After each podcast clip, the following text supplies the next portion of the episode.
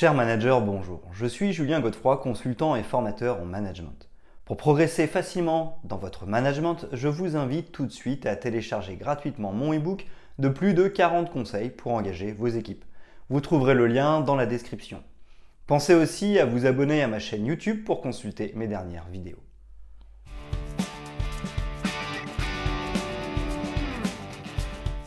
Que nous soyons un futur manager, un manager débutant ou plus expérimenté, les fondamentaux du management sont incontournables pour manager une équipe au quotidien.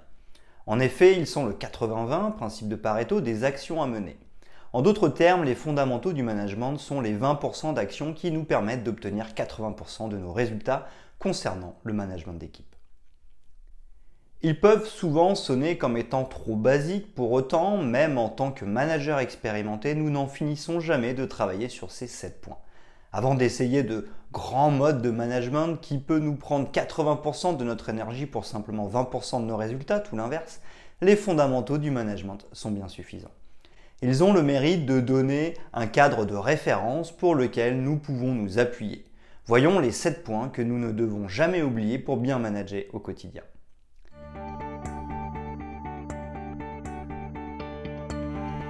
Premièrement, se libérer du temps pour appliquer les fondamentaux du management.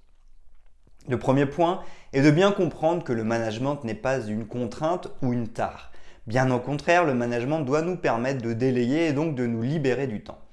Pour responsabiliser, nous allons devoir accompagner nos équipes pour cela.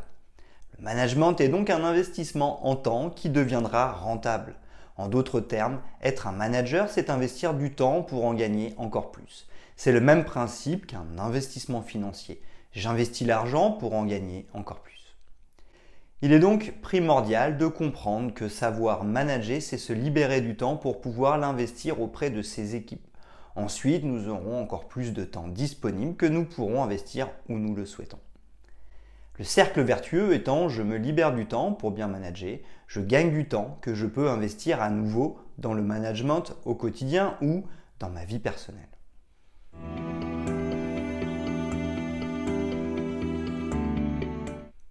Deuxièmement, comprendre l'autre. Dans les bases du management, comprendre l'autre est aussi essentiel. En effet, être capable d'écouter véritablement l'autre nous permettra de comprendre ce qu'il vit. À travers l'écoute active, nous pourrons nous tourner vers l'intelligence émotionnelle pour comprendre comment il ressent les situations qu'il vit. Comprendre l'autre nous permettra d'entrer véritablement en relation avec lui, mais aussi d'être plus juste dans nos jugements ou évaluations. En effet, imaginons qu'un de nos collaborateurs soit en retard. Nous pourrions, sur le principe, le sanctionner. Mais si nous cherchons à le comprendre, alors nous pourrions découvrir d'autres aspects et optimiser la prise de décision. Peut-être que le collaborateur en question a eu un accident de voiture ce matin. Il a fait tout son possible pour arriver à l'heure. Finalement, les quinze minutes de retard ne sont rien car il part toujours très tôt de chez lui pour qu'en cas de souci, il soit toujours à l'heure. Cette personne est peut-être désolée de son retard, ainsi devons-nous la sanctionner ?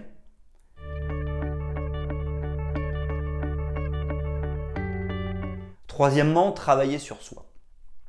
Ensuite, dans les fondamentaux du management, il sera essentiel de travailler sur soi pour adopter la bonne posture managériale. Il faudra également travailler sur ses croyances limitantes et drivers pour manager efficacement.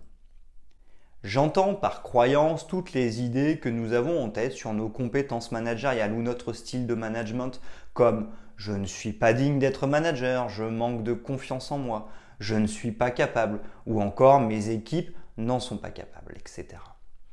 En effet, toutes ces croyances limitantes sont subjectives. Nous ne devons jamais généraliser négativement nos comportements ou ceux de nos équipes, car nous risquons de provoquer ce que nous pensons.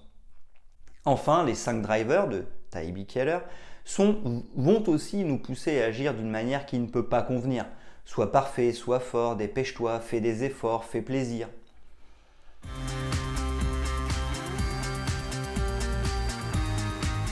Quatrièmement, développer la relation de confiance au sein de l'équipe est un des fondamentaux du management.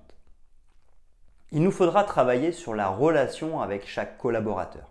En effet, le rôle du manager est de mettre en œuvre de la confiance. Nous ne pouvons pas travailler avec une personne en qui nous n'avons pas confiance. Il en sera de même pour chaque membre de notre équipe. Selon moi, il existe cinq points incontournables pour permettre à un bon manager de développer une relation de confiance forte avec ses équipes. Être exemplaire, tenir ses engagements, garder la confidentialité, s'intéresser sincèrement à l'autre, reconnaître ses torts.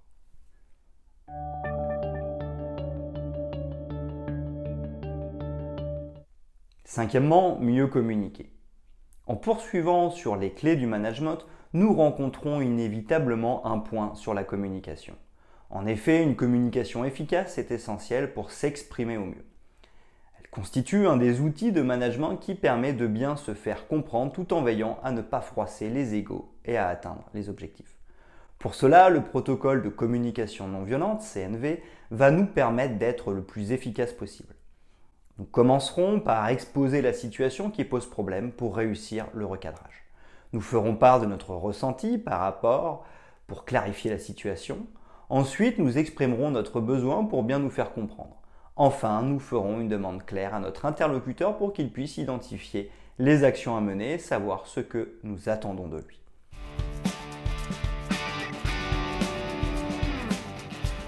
Sixièmement, gérer les conflits est essentiel dans les fondamentaux du management.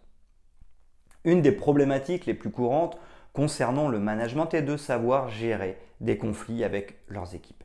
Il n'est jamais évident en tant que manager coach de venir agir sur une situation dont nous sommes extérieurs et dont nous ne connaissons pas grand-chose. Cependant, les conflits peuvent nuire à la bonne ambiance au travail et à la cohésion d'équipe. Les résultats risquent d'être moins bons et de jouer sur les relations humaines. De plus, ils peuvent être utiles, mais uniquement s'ils sont bien gérés.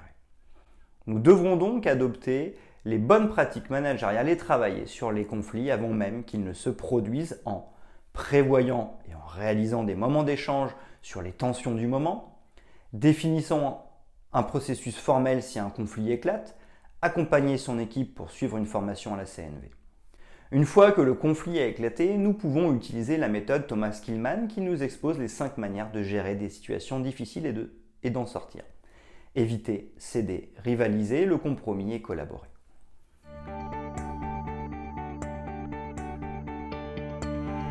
Septièmement, utiliser les quatre styles de management.